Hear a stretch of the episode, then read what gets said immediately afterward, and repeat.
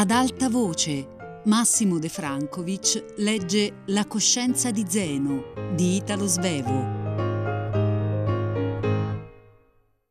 Psicoanalisi 3 maggio 1915 L'ho finita con la psicoanalisi.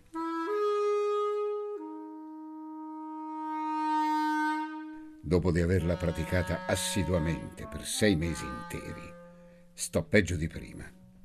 Non ho ancora congedato il dottore, ma la mia risoluzione è irrevocabile.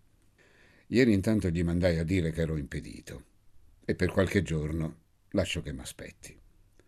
Se fossi ben sicuro di saper ridere di lui senza dirarmi, sarei anche capace di rivederlo. Ma ho paura che finirei col mettergli le mani addosso.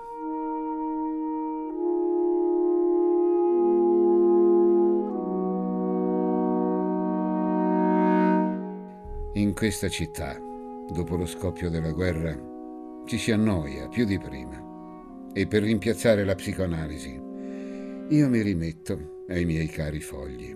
Da un anno non avevo scritto una parola, in questo come in tutto il resto obbediente alle prescrizioni del dottore, il quale asseriva che durante la cura dovevo raccogliermi solo accanto a lui, perché un raccoglimento da lui non sorvegliato avrebbe rafforzato i freni che impedivano la mia sincerità, il mio abbandono.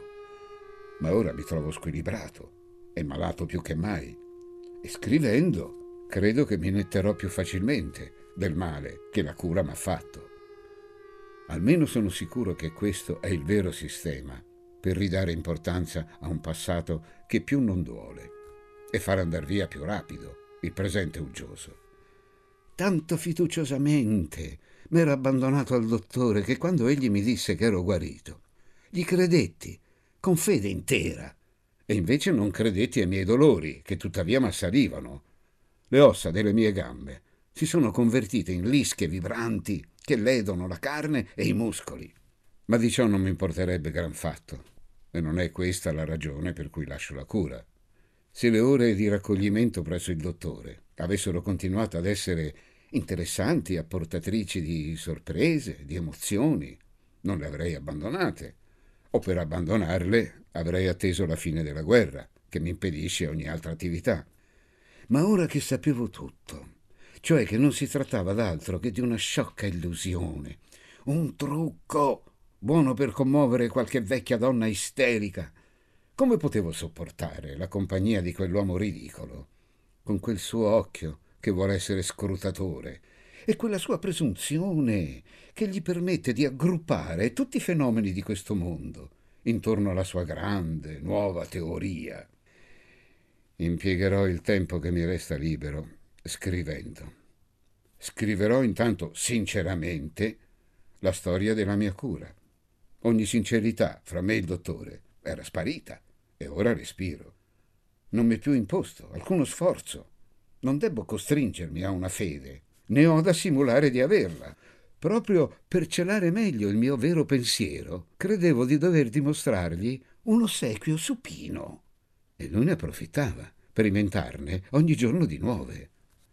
La mia cura doveva essere finita perché la mia malattia era stata scoperta. Non era altra che quella diagnosticata a suo tempo dal defunto Sofocle sul povero Edipo Avevo amata mia madre e avrei voluto ammazzare mio padre. Né io mi arrabbiai. Incantato, stetti a sentire. Era una malattia che mi elevava alla più alta nobiltà. Cospicua quella malattia, di cui gli antenati arrivavano all'epoca mitologica. E non mi arrabbio neppure adesso, sono qui solo, con la penna in mano. Ne rido di cuore. La miglior prova che io non ho avuta quella malattia risulta dal fatto che non ne sono guarito. Questa prova convincerebbe anche il dottore. Se ne dia pace. Le sue parole non possono guastare il ricordo della mia giovinezza. Io chiudo gli occhi e vedo subito puro, infantile, ingenuo il mio amore per mia madre, il mio rispetto e il grande mio affetto per mio padre. Il dottore presta una fede troppo grande anche a quelle mie benedette confessioni che non vuole restituirmi perché io le riveda. Dio mio, egli non studiò che la medicina e perciò ignora che cosa significhi scrivere in italiano per noi che parliamo e non sappiamo scrivere il dialetto. Una confessione in iscritto è sempre menzognera. Con ogni nostra parola toscana noi mentiamo. Se egli sapesse come raccontiamo con predilezione tutte le cose per le quali abbiamo pronta la frase e come evitiamo quelle che ci obbligherebbero di ricorrere al vocabolario. È proprio così che scegliamo dalla nostra vita gli episodi da notarsi. Si capisce come la nostra vita avrebbe tutt'altro aspetto se fosse detta nel nostro dialetto. Quando arrivai al torpore, che doveva facilitare l'illusione, e che mi pareva nient'altro che l'associazione di un grande sforzo con una grande inerzia, credetti che quelle immagini fossero delle vere riproduzioni di giorni lontani. Avrei potuto sospettare subito che non erano tali, perché appena svanite le ricordavo, ma senza alcuna eccitazione o commozione. Le ricordavo come si ricorda il fatto raccontato da chi non vi assistette. Se fossero state vere riproduzioni, io avrei continuato a riderne e a piangerne come quando le avevo avute. E il dottore registrava, diceva abbiamo avuto questo, abbiamo avuto quello. In verità noi non avevamo più che dei segni grafici, degli scheletri di immagini.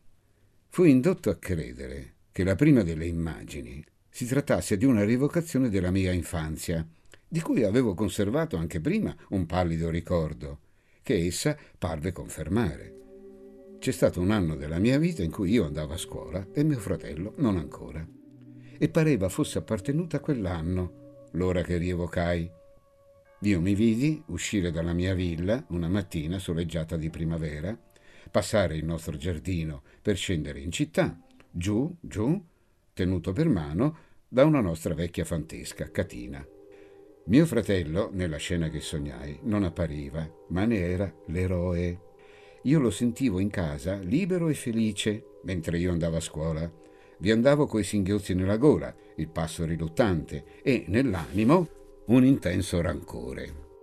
Io non vidi che una di quelle passeggiate alla scuola, ma il rancore nel mio animo mi diceva che ogni giorno io andavo a scuola ed ogni giorno mio fratello restava a casa all'infinito, mentre in verità credo che dopo non lungo tempo mio fratello, più giovane di me di un anno solo, sia andato a scuola anche lui, ma allora la verità del sogno mi parve indiscutibile.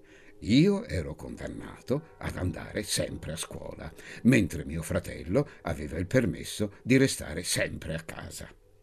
La fede nell'autenticità di quelle immagini perdurò nel mio animo, anche quando, presto, stimolata da quel sogno, la mia fredda memoria scoperse altri particolari di quell'epoca. Il principale, anche mio fratello invidiava me perché io andavo a scuola. La gelosia in realtà c'era stata, ma nel sogno era stata spostata. Racconterò ancora delle immagini di un altro giorno, alle quali il dottore attribuì tale importanza da dichiararmi guarito. Nel mezzo sonno in cui mi abbandonai, ebbi un sogno dall'immobilità dell'incubo sognai di me stesso ridivenuto bambino e soltanto per vedere quel bambino come sognava anche lui.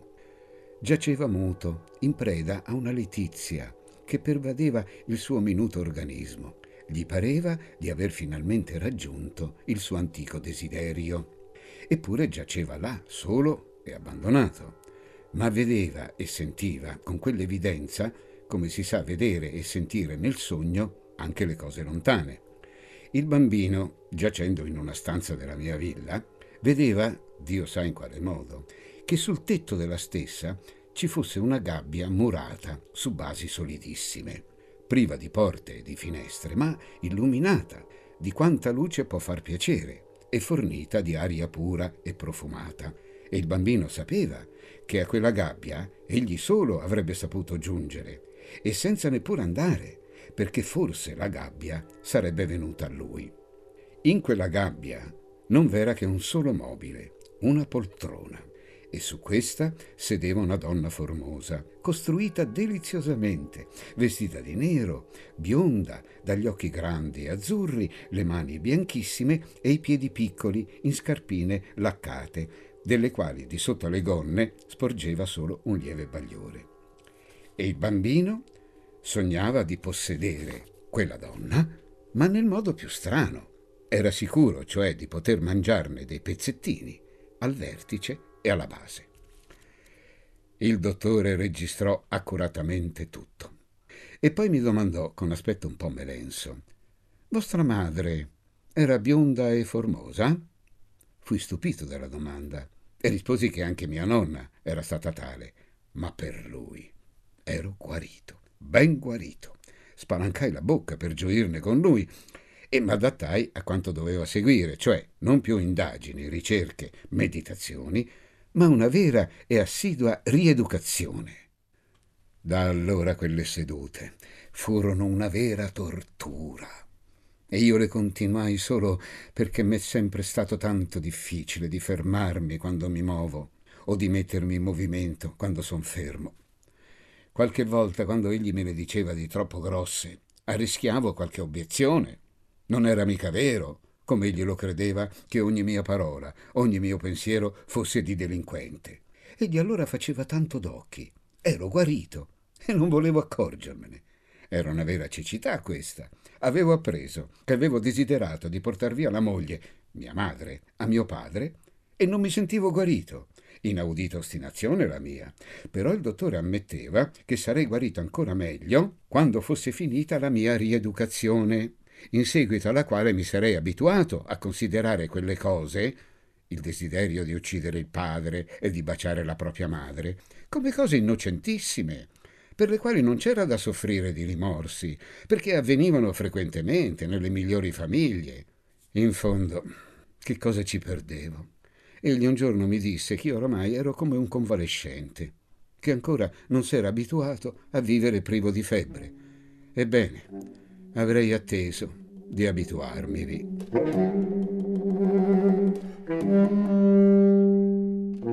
Eppure quel bestione non sempre mi credette tanto avvelenato. Ciò viene provato anche dalla rieducazione che egli tentò per guarirmi da quella che egli diceva la mia malattia del fumo. Ecco le sue parole. Il fumo non mi faceva male e quando mi fossi convinto che era innocuo, sarebbe stato veramente tale. E poi continuava. Oramai che i rapporti con mio padre erano stati riportati alla luce del giorno e ripresentati al mio giudizio di adulto, potevo intendere che avevo assunto quel vizio per competere con mio padre e attribuito un effetto velenoso al tabacco per il mio intimo sentimento morale che volle punirmi della mia competizione con lui.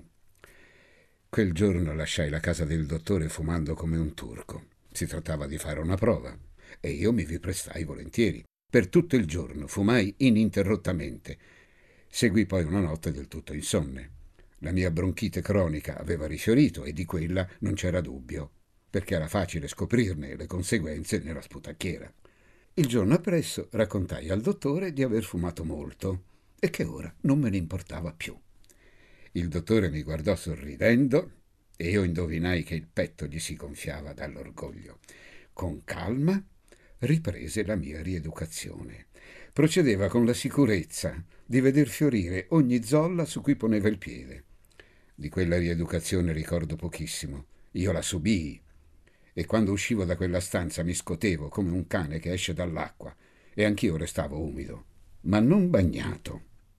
Ricordo però con indignazione che il mio educatore asseriva che il dottor Koprosic avesse avuto ragione di dirigermi le parole che avevano provocato tanto mio risentimento. Ma allora io avrei meritato anche lo schiaffo che mio padre volle darmi morendo.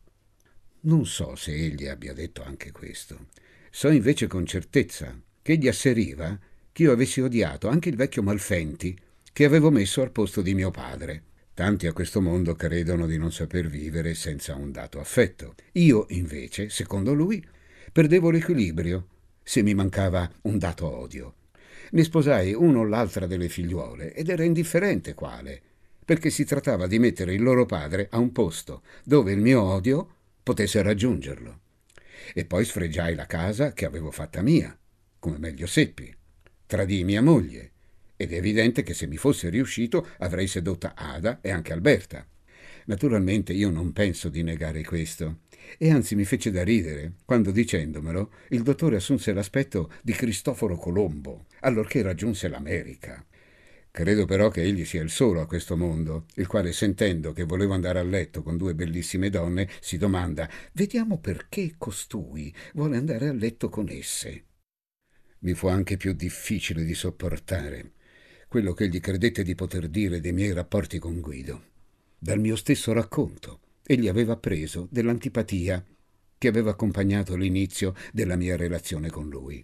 Tale antipatia non cessò mai, secondo lui, e Ada avrebbe avuto ragione di vederne l'ultima manifestazione nella mia assenza dal suo funerale. Non ricordò che io allora ero intento, nella mia opera d'amore, di salvare il patrimonio di Ada, né io mi degnai di ricordarglielo.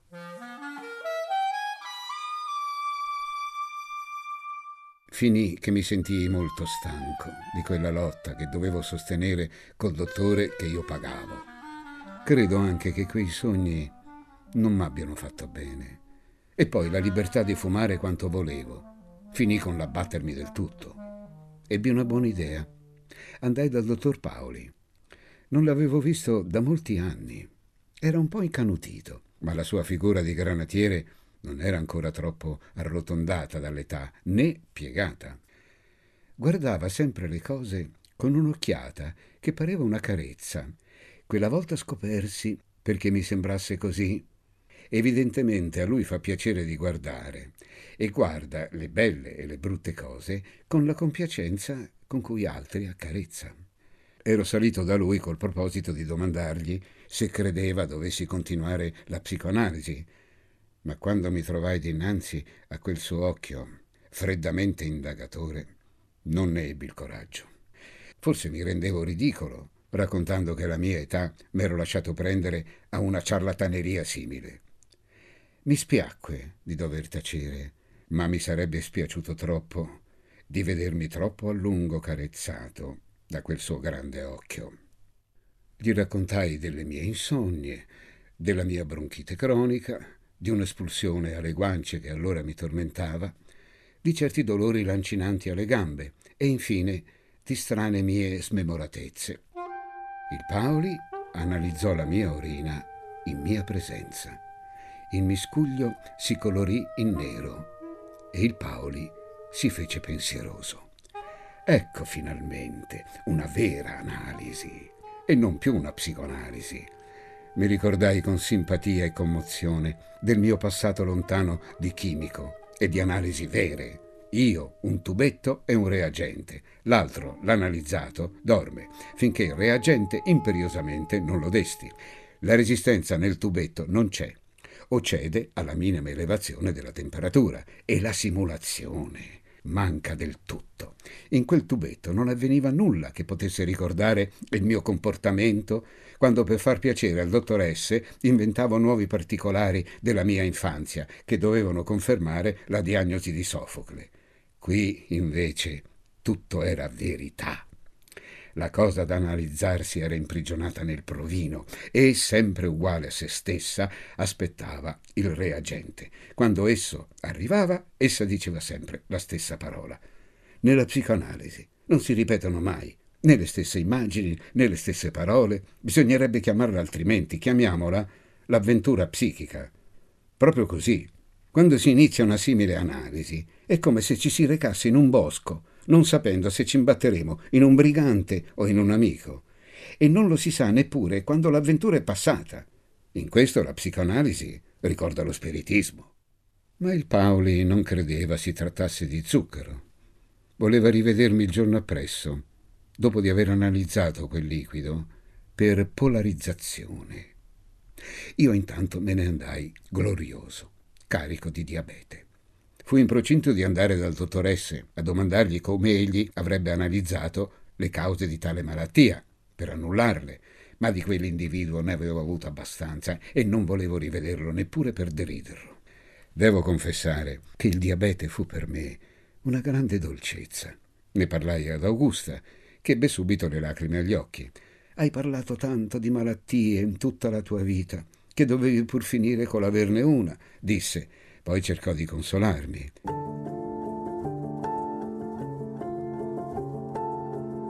Io amavo la mia malattia. Ricordai con simpatia il povero Kopler che preferiva la malattia reale all'immaginaria. Ero ormai d'accordo con lui. La malattia reale era tanto semplice, bastava lasciarla fare. Infatti, quando lessi in un libro di medicina la descrizione della mia dolce malattia, vi scopersi come un programma di vita, non di morte, nei vari suoi stadi. Addio propositi, finalmente ne ero libero. Tutto avrebbe seguito la sua via senza alcun mio intervento. Scopersi anche che la mia malattia era sempre, o quasi sempre, molto dolce. Il malato mangia, beve molto e di grandi sofferenze non ci sono se si bada di evitare i bubboni. Poi si muore in un dolcissimo coma. Poco dopo il Paoli mi chiamò al telefono. Mi comunicò che non c'era traccia di zucchero. Andai da lui il giorno appresso e mi prescrisse una dieta che non seguii che per pochi giorni e un intruglio che descrisse in una ricetta illeggibile e che mi fece bene per un mese intero. Il diabete? Le ha fatto molta paura? mi domandò sorridendo. Protestai, ma non gli dissi che ora che il diabete mi aveva abbandonato mi sentivo molto solo. Non mi avrebbe creduto. Mi imbattei poi nel dottor S mi domandò se avevo deciso di lasciare la cura. Fu però molto cortese, molto più che non quando mi teneva in mano sua. Evidentemente voleva riprendermi. Io gli dissi che avevo degli affari urgenti, delle questioni di famiglia che mi occupavano e preoccupavano e che non appena mi fossi trovato in quiete sarei ritornato da lui. Avrei voluto pregarlo di restituirmi il mio manoscritto, ma non osai. Sarebbe equivalso a confessargli che della cura non volevo più saperne. Riservai un tentativo simile ad altra epoca, quando egli si sarebbe accorto che alla cura non ci pensavo più e vi si fosse rassegnato. Prima di lasciarmi, egli mi disse alcune parole, intese a riprendermi. Se lei esamina il suo animo, lo troverà mutato. Vedrà che ritornerà subito a me solo che s'accorga, come io seppi in un tempo relativamente breve, avvicinarla alla salute. Ma io, in verità, credo che col suo aiuto, a forza di studiare l'animo mio, vi abbia cacciato dentro delle nuove malattie. Sono intento a guarire della sua cura. Evito i sogni e i ricordi. Per essi la mia povera testa si è trasformata in modo da non saper sentirsi sicura sul collo. Ho delle distrazioni spaventose, parlo con la gente e mentre dico una cosa tento involontariamente di ricordarne un'altra che poco prima dissi o feci e che non ricordo più. Ho anche un mio pensiero che mi pare di un'importanza enorme, di quell'importanza che mio padre attribuì a quei pensieri che ebbe poco prima di morire e che pur lui non seppe ricordare. Se non voglio finire al manicomio, via con questi giocattoli.